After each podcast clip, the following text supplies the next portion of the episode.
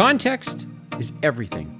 If you're an entrepreneur trying to build a valuable business, there's three big milestones you're going to find your way through. On today's podcast, I'm going to talk through them so you can figure out which one you're working towards.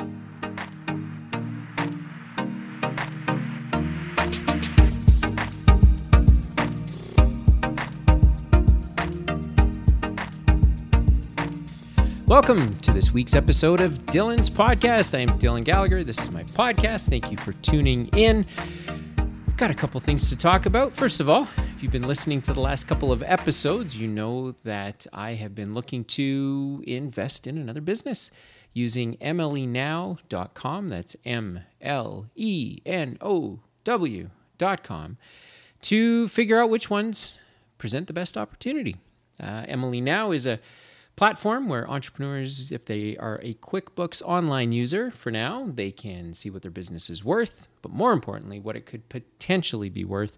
And that's the part that I'm interested in. As it turns out, I'm not the only one. Sounds like there's a couple of other investors that are doing the same thing that I'm doing, using MLE Now to vet their business opportunities um, that they're looking to invest in. And so, uh, if you're an entrepreneur, if you use QuickBooks Online, jump over there, figure out what your business is worth and what it could be worth. And if you want to chat with me, then send me your results and maybe we can figure out if there's an opportunity for the both of us. In the meantime, thank you, everybody, all of you who tune in. Uh, it's uh, it's great to know that uh, what I'm sharing every week is helpful. And this week, hopefully, is no different as I talk about kind of the three big entrepreneur milestones. If you're looking to build a valuable business, sometimes you need some context. Sometimes you need to be able to say, okay, what is it? What is it again that I'm working towards? Um, what was the saying? I heard someone say that uh, it's hard to remember what the re. How does it go? It, it's hard to remember that your whole purpose of getting into the swamp when you're up to your eyeballs in alligators was to drain it. And as an entrepreneur, sometimes you can be up to your eyeballs in stuff and you can forget what is it I'm actually trying to do right now? Now, a lot of the things that I share, I share because I think that entrepreneurs could benefit from having just practical knowledge.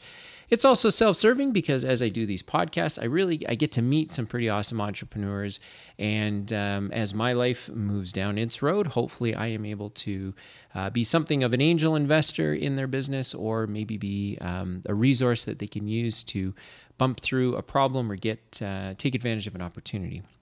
And so, as this past week, as I was going through some of the results that entrepreneurs had fired over to me through mlenow.com, it became obvious to me that there's probably some value in talking about kind of the three big milestones that an entrepreneur works towards. And um, there's kind of there's sort of a whole bunch of different ways to say this. I think there's probably um, a lot of other individuals that have a different perspective on it, but I'm just trying to take a practical approach to what I do. Uh, that's sort of my style, not to make things over overly complicated. And so here are the big milestones. As an entrepreneur, you start out as a worker, you move to a manager, then you become a leader. Nothing terribly inventive there, for sure. But if you're trying to build a business and you think you're a manager, but you're actually a worker, or you think you're a leader and you're actually a manager, it really does change the dynamic of what you're doing every single day. And so I'll just walk you through kind of the three examples. So, a worker is an entrepreneur that literally is doing everything in their business. And if not everything in their business, they're certainly required to show up every single day because if they don't, if they don't answer their phone, if they don't respond to emails, then they lose revenue, they lose opportunities, and they create problems. So that's somebody who has a job. That's an entrepreneur that you know, got up one day and said, Hey, I want to be in business. And then they started selling their wares, either their product or their service. And, uh, and then quickly realized that now they need some help. So they hire some people and they start putting a team together, but they're still like the person. They still make all of the decisions. They're probably signing all of the checks and um, most likely not letting anyone see their bank account. That's the definition of it's kind of where an entrepreneur starts. So, sort of your first milestone is you know, to take nothing and turn it into something. And and when you take your idea and you turn it into revenue, most likely you were able to do that because you had to work for it. So that would put you in sort of the worker bee column or the worker bee category. If you get smart, if you're efficient, and and uh, if you're able to kind of get rise above. You know that whole work on your business, not in your business uh, dogma. Um, that's great for those people who have never had to do it. It's easy to say, but if you've had to do it, it's very hard. The reason it's very hard is because to move from a worker to a manager, you have to be able to uh, trust that people are doing the job that they have been hired to do. And it's hard to do that job if they don't have systems and processes and and easy ways of doing uh, complicated things. Um, and most entrepreneurs, uh, I think there's sort of like a like a pyramid. You know, lots of entrepreneurs are workers. Few entrepreneurs are managers, and even fewer are leaders. And the ones that you read about in the in the newspaper are people that have gone on to be very successful, have made their way up to the top of uh, that pyramid um, by moving through. And I think the first hardest transition to make is from worker to manager because that's where you have to begin to trust that people are doing their job. But the classic kind of entrepreneurial response to an entrepreneur that's trying to move out of, you know, from one milestone to another, uh, from worker to manager, is they say, you know, I hired these people and they're just not doing the job I hired them to do.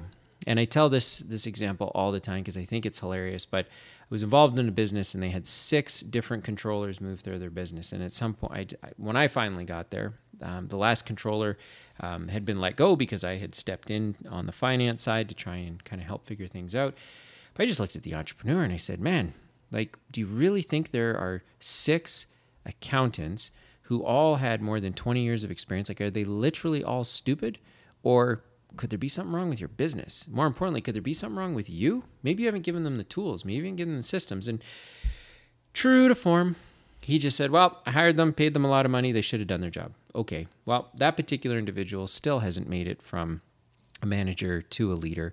And uh, in my opinion, isn't even a good manager at that. However, that aside, my point was the hardest part of moving from a worker to a manager is, is trusting that people are going to do the job you've entrusted them to do. But that doesn't mean that you take a hands off approach. It doesn't mean that you say what this particular individual said, which is, why I just hired a smart person. I figured they just knew what to do.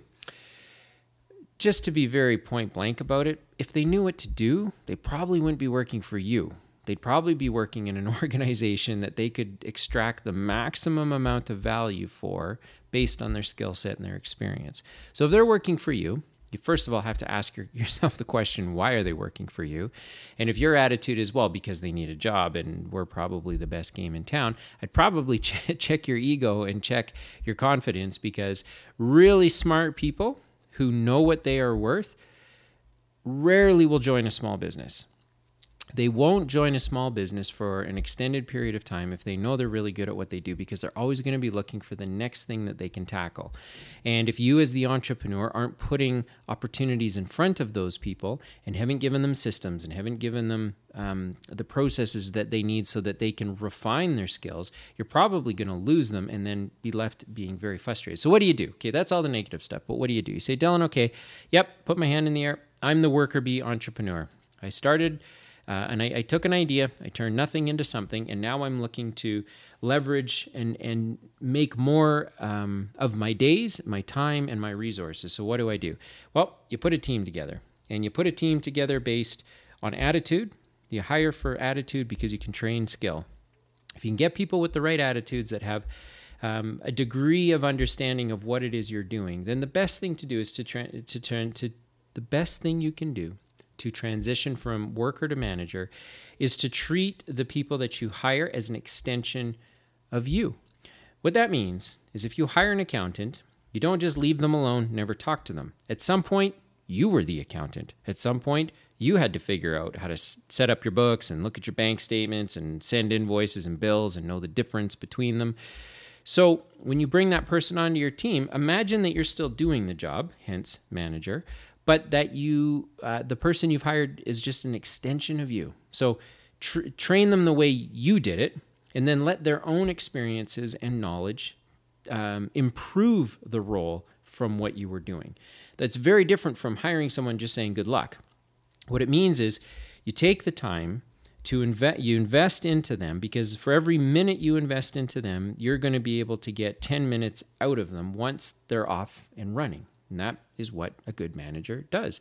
A good manager takes people and shows them how to be better, not by berating them, not by making them, you know, feel uh, less than what they actually are, but by recognizing that they're working under your care. So therefore, you should be showing them where their gaps are and what your expectations are, and then working side by side with them to get the results. If you were spending four hours a week on accounting, um, you should be able to hire somebody and over time spend 40 minutes on accounting. And what that means is you would just take them through your task list and then you would say, okay, that was my task list. Now, what are you doing? If you've hired the right person, and if you've mentored them well um, and trained them well and given them good tools, good accounting software, maybe you've put a little bit of a document together to show them kind of what, what steps you were going through, um, then they're going to be able to take that and build upon it. But it's not just accounting. That's the same way with sales, with marketing, with anyone who works kind of inside the, the guts of your business and the operations. Every single person you add to your team when you're trying to move from like the worker entrepreneur to the manager entrepreneur is to show those people uh, how you did it, watch them do it. That's where you build trust because trust isn't given, it's earned. So as you see them doing it the way you were doing it, and then you see them doing it better, then you can start to relinquish some control. And with that control that you uh, begin to let go of, it means you're going to now have free time to move to the next milestone, which is to be a leader. And so, worker to manager means building out a team that is first an extension of you. And if you've hired the right people and given them the right tools and resources, then they become better than you. And once they are better than you, and you can't contribute anything meaningful to the, their daily activities, you then want to start racing towards the next milestone, which is being a leader. And being a leader means that your team is looking to you for direction. Your team that you are managing looks to you to say, okay, team, you guys know what you're doing. Everyone here, everyone knows what they're doing. They've all done a great job. I need us to go there. And whatever there means, we need to be the best in our market. We need to define a niche within our market, and then we need to go be the best inside of that niche. Now, team, go to town, and what can I do to help you? That's what a good leader does. A leader says, How can I help you? What do you need? What resources, what tools do you need? What doors do you need open? What relationships do I need to go and nurture? Because in my position as a leader, I might be able to get a different result than your position. Um, or whatever position you might be in. And so a leader begins to move your organization towards um, some real value. So at each milestone, worker, manager, leader, there is value that is created at each step. A, a business where the entrepreneur is the leader is exponentially more valuable than a business where the entrepreneur is the manager. And a business where an entrepreneur is the manager is exponentially more valuable than a business where the entrepreneur is the worker. Because if you think about it from an investment perspective, if you invest in an entrepreneur who's a worker, you need to make sure that guy shows up every day or that gal shows up every day or that person shows up every single day to run that business. And you're at risk more than investing in an entrepreneur that has a team, a, a team that they are managing. Um, because if the, the entrepreneur isn't able to show up for a day or a week, the business still operates. And your business is even more valuable when technically you won't, don't even need the entrepreneur to show up because the business already has set its course, its path, and it has been led really, really well towards a destination. So a business becomes more valuable uh, at each of those milestones. So I shared all I share all of this because in some of the conversations I was having this past week, it became apparent to me that an entrepreneur that doesn't understand where they're at, which milestone they have, um, they're working towards. For example, a startup is someone uh, who's trying to take uh, nothing, an idea, and turn it into something. So they, they're being a worker entrepreneur is their first milestone. Um, someone who is working inside of their business and is trying to work on their business is, is working towards that manager milestone. And then somebody who has a really great team and is now looking to take on market share and really grow and make some very strategic decisions is working towards that leader uh, milestone.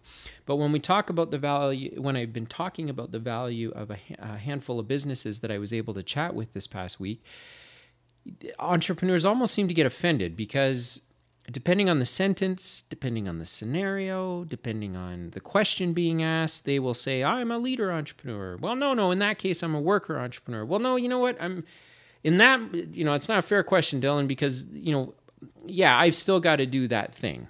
And so that makes me a manager entrepreneur. Well, the value of your business will change depending on where you are at. Now, it shouldn't be something that causes you heartache or, or, or heart palpitations. It, it should be something that encourages you because if you've got context, in a simple context, am I working in my business?